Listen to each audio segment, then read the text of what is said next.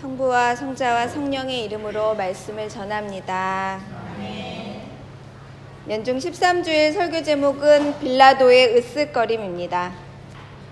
오늘 복음서는 가장 작은 사람 한 사람에게 대접하는 것이 나에게 대접하는 것이다. 냉수 한 그릇을 내 제자라고 해서 꺼내주면 어, 그것은 나에게 해준 것이다. 라는 열림에 관한 이야기입니다.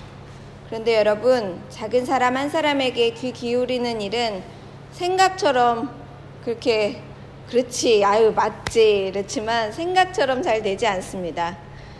특히나 높은 자리에 오르는 이들일수록 이 일은 굉장히 필수적이고 그 일이야말로 천하를 다스릴 덕목을 갖추는 일이라고 배우잖아요. 어떤 교과 과정에도 있고 여러 가지 지침에도 나와 있지만 생각보다 쉽지 않습니다.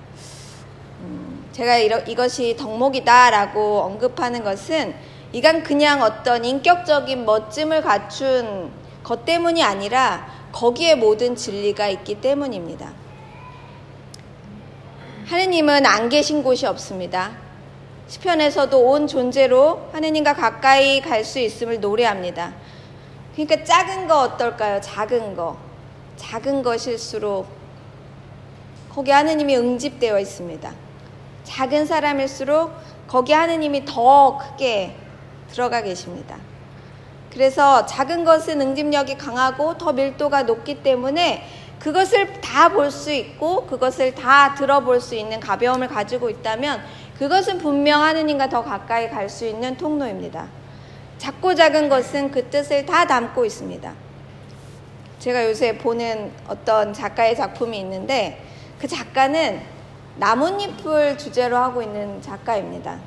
그 나뭇잎 한 장을 뜯어서 관찰하고 세밀화 그리고 그리고 주변에 있는 나뭇잎을 조사해서 마을의 생태 지도를 어, 만드는 그런 프로그램을 하는 작가인데요. 지우개를 새겨가지고 나뭇잎 스탬프를 만드는 사람입니다. 그래서 천에 찍어서 작품 완성하고 스탬프 팔거나 뭐 전시회 하거나 스탬프 찍은 천으로 뭘 만들어 가지고 이제 판매를 하는데 그 작가가 하는 순간이 굉장히 귀해 보였습니다. 뭐, 꽃, 나뭇잎 하나를 요만, 요만한 걸 이렇게 하나 갖다 놓고 작품을 만드는 거예요. 뭐, 수수꽃다리? 아세요? 아유, 우리 교회는 역시 아신다고 하시는 분들이 있네. 수수꽃다리 나뭇잎 한 장, 느티나무 나뭇잎 한 장, 청, 청단풍 나뭇잎 한 장, 살구나무, 왕벚나무, 이게 스탬프를 이렇게 만드는 거예요. 나뭇잎 하나를 가지고 그림 그린 다음에 또 지우개로 막 이렇게 지워가지고 하는데 올해 어, 내년도 말씀 카드는 이 스탬프를 해야지 이러면서 제가 열심히 보고 있는데 그 스탬프를 제작하는 작가의 손만 뭐 영상에도 보이고 작품에도 보이는데 작은 것 하나를 굉장히 귀하게 관찰하고 작품을 이어가는 그 아무것도 아닌 것 같은 손길이 굉장히 특별하게 느껴집니다. 되게 아주 감동을 선사해 주는 활동들이고 프로그램을 참여하는 사람들은 어린이보다 어른들이 더 많아요. 그러니까 어른들 프로그램으로 사용합니다. 이런 작은 것에서 온 세상을 보는 이들과 달리 못 보는 사람들이 분명히 있습니다. 우리 교회 식구들은 아닐 거예요. 성경 속에 나옵니다. 요한복음서에 빌라도가 나오죠.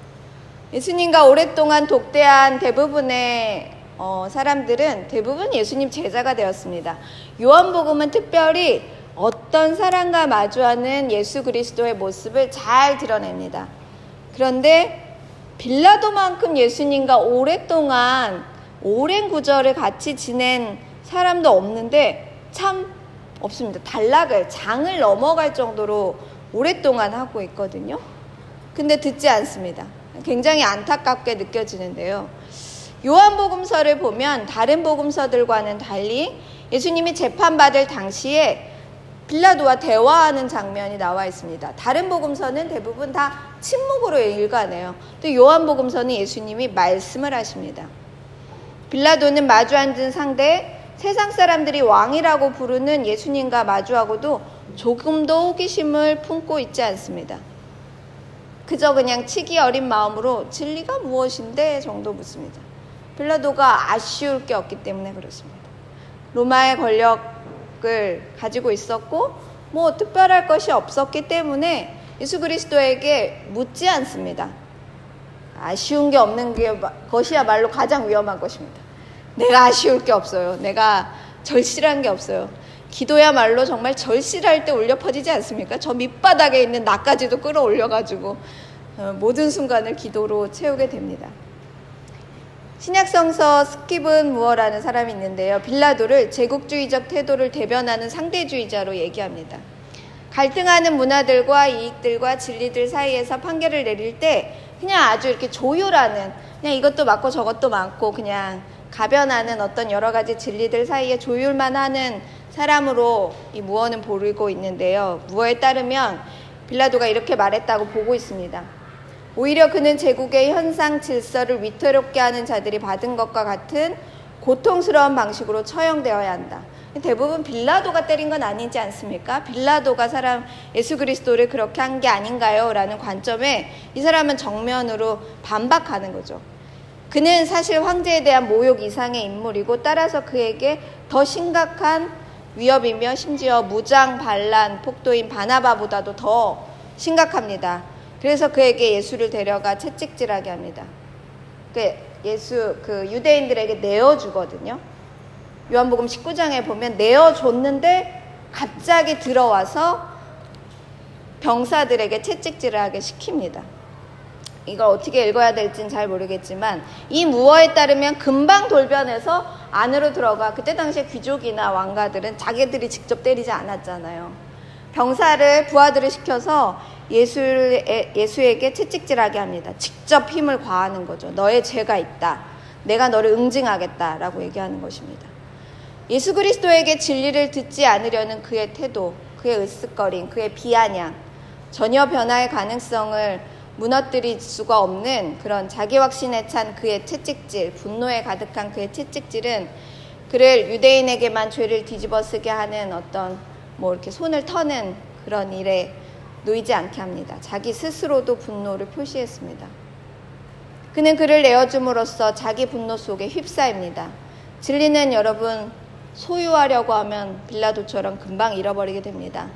빌라도는 묻지만 듣지 않습니다. 질문이 있는데 듣지 않아요. 예수께 그래서 내가 왕이냐? 네가 왕이라는 말이냐? 라고 묻지만 정말 궁금해서 묻는 게 아니죠. 그건 내가 왕이라고 네가 말했다라고 예수 그리스도가 직접 빌라도에게 거울처럼 보여주는데 듣지 않습니다. 그는 오히려 진리에 대해 증언하기 위해 세상에 왔다라고 예수 그리스도는 말할 뿐입니다. 그러나 듣지 않습니다. 예수는 진리가 그 누군가에게 속해 있지 않다 라고 말해줍니다. 진리에 속할 수는 있습니다, 우리가. 진리에 속할 수 있지만 진리가 누구의 것에 속할 수는 없습니다. 그러니까 누구도 다 맞을 수는 없죠. 그래서 우리는 영과 진리로 예배하도록 초대받았습니다. 오직 상호작용 속에서 많이 확인되는 진리. 이거 있잖아요. 뭘 가르치는 사람들이 참 어려운 건 그 사람이 실전에 가서 그것을 할 때 대신해 줄 수가 없다는 거예요. 그렇게 하세요. 뭐 이렇게 하세요. 여러 가지 조언이나 또는 팁을 알려줄 수는 있지만 직접 그 사람이 그것을 할 때는 해줄 수가 없습니다. 그래서 오직 참 배움이 실현되는 것은 무엇을 할 때 또는 누군가에게 무엇을 가르칠 때 그 상호작용 속에서만 진리는 확인됩니다. 상호 활동성, 그 행하는 일에서 이루어지는 진리만이 우리는 마주할 수 있습니다. 그분은 영이셔서 성령님이셔서 누구도 담을 수도 가질 수도 없습니다. 오직 어디로 가는지 모르는 대답처럼 모름에서 와서 모름으로 갈 뿐입니다. 그것이 진리고 그것이 하느님의 속성입니다. 진리란 본래 자유로운 변화의 가능성, 막힌 곳이 없는 어디에도 머물 수 없는 그 자유함 속에서 자기를 드러낼 뿐입니다. 하느님에 대해서 성경에서 정의적으로 하느님은 무엇이다. 하느님이 꼴 못이다. 이렇게 정의된 곳이 두 곳이 있습니다. 한 곳은 여러분들이 되게 잘 아시는 하느님은 사랑이시다. 요한복음 1서에 나와 있는 대목이죠. 그리고 또 하나 나와 있는 곳이 하느님은 영이시다. 하느님은 우리 성경에서는 공동 번역에서는 하느님은 영적인 분이시다. 이렇게 나와 있습니다. 다른 번역에서는 하느님은 영이시다. 하느님은 성령님이시다. 라고 나와 있습니다. 정의적으로 문장된 곳은 딱 이 두 개밖에 없습니다. 근데 성령님은 어떻습니까, 여러분? 어디 장소에 감금해서 이건 내 거야 라고 하는 그런 어떤 절대주의자들에 속할 수 없습니다. 영으로서의 하느님은 모든 장소들 속에 계실 수 있습니다. 모양이 없기 때문에. 그 어떤 곳에도 담겨질 수 있습니다. 만나는 보존될 수 없다는 그 사실을 우리는 알고 있습니다. 출애굽 당시에 뿌려진 그들의 먹을거리는 어, 소유하려고 하면 그 다음날 없어지는 먹을 수 없는 망가져 버립니다. 그것과 같은 그 영, 그 성령님은 예배할 때 누구든지 영과 진리 안에서 예배해야 한다. 그러니 참되 그렇게 할 때만이 참되어진다. 라는 말 속에서만 확인될 뿐입니다. 진리를 가두려고 하는 그 순간 그것은 만나가 먹지 못하게 되는 것과 아주 같은 일입니다. 그것은 소유의 그 자체가 있지 않음을 우리는 잊지 말아야 됩니다. 오늘 일독서에 누가 나오죠? 아브라함이 나옵니다. 아브라함이 왜 자기 아들의 번제물로 삼았습니까? 믿음이 좋아서? 믿음의 조상이기 때문에? 1등 중에 1등, 믿음의 1등 중에 1등이기 때문에 그랬을까요? 그는 하느님의 약속을 믿고 하느님의 음성을 듣고 그대로 실천하는 사람이고 충실한 종이 맞습니다. 그가 아들을 얼마나 귀하가 생각했는지 우리는 상상해 볼 수 있습니다. 아들이 하나밖에 없으신 분들, 전 아들이 없지만 아들이 많, 많기도 합니다. 우리 준서가 신부님은 애들이 많아.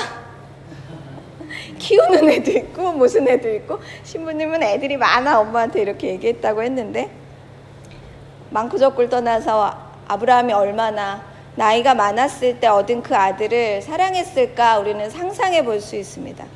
마음속에 차고도 넘칠 만큼 사랑했습니다. 그러나 야외의 부르심에 응답하기 위해 그가 넘어야 할 마지막 그 산, 들음에 대한 내려놓음, 자기 암 속에 듣지 말 것이라는 그 위대한 신의 가르침, 여기에 걸려 넘어진 것입니다.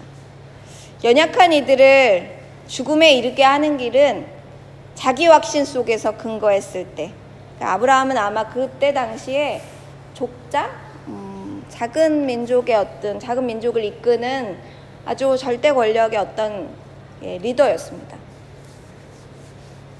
그 사람이 이 일을 겪지 않았더라면 얼마나 많은 오해와 모순이 믿음의 조상인데 생겨났겠습니까? 자기 아들을 번제물로 바치려고 하는 그 순간 천사가 하늘에서 내려옵니다. 믿음이 확인이 되어서 내려온 것이 아니라 그를 무너뜨리기 위해 그러니까 아우 너 믿음이 너무 좋아. 너 너 역시 1등이야. 복을 더 줄게. 이러기 위해서 천사가 내려온 게 아니라 그 칼을 그 칼을 잡기 위해 내려옵니다. 그를 무너뜨리기 위해 너가 얼마나 가지고 있는 그 확신이 어, 연약한 이들을 위험하게 하는지 잊지 마라. 자기의 틀 안에서 듣는 것이 얼마나 위험한지 아브라함에게 내려와서 말씀해 주십니다. 그가 이 산에서 얻은 일은 자기 암 속에서 연약한 이들을 도구 삼지 말라는 것입니다. 아브라함의 이야기 속에서 수많은 권력을 가진 이들에게 경종을 올려주는 말씀이 선포됩니다. 그 칼을 내려놓아라. 아브라함아, 아브라함아, 그 아이에게 손을 대지 마라. 머리털 하나라도 상하게 하지 마라. 하고 말입니다. 이 말을 듣고 행하는 아브라함에게 자기 안에서 듣는 일은 위험하다라는 것을 깨우쳐 줍니다. 자기 안에서 듣는 것은 특히나 힘을 가진 이들을 가장 위험에 빠뜨리게 합니다. 복음 말씀도 이와 같은 말입니다. 맞아 드리는 일, 이웃을 맞아 드리는 일, 손님을 맞아 드리는 일은 진심으로 그리하면 복음을 얻게 됩니다. 카프카의 소설 중에 공동체에 관련된 소설이 있는데 거기에 한 달락에 이렇게 있습니다. 우리는 다섯이었습니다. 다섯은 아무 문제가 없었습니다. 여섯이 되기 전까지. 여섯은 와서 아무 일도 하지 않았습니다. 근데 그 다섯에게 오직 하나, 그 다섯 한 명이 있다는 거, 여섯이 되는 것부터 불편을 느끼게 합니다. 그 여섯은 아무 일도 하지 않았는데. 이웃이 생긴다는 거, 내게 아무런 영향을 끼치지 않고 아무것도 강요하지 않음에도 불구하고 우리를 뭔가 변화하게 하고 우리를 뭔가 도전하게 합니다.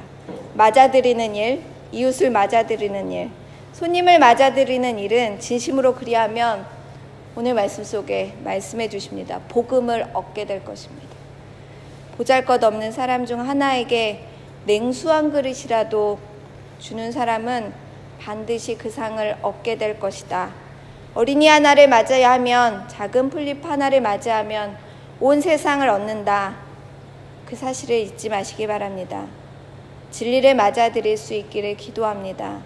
우리 모두는 언제나 안다고 하는 순간 벗어날 용기를 가져야 합니다.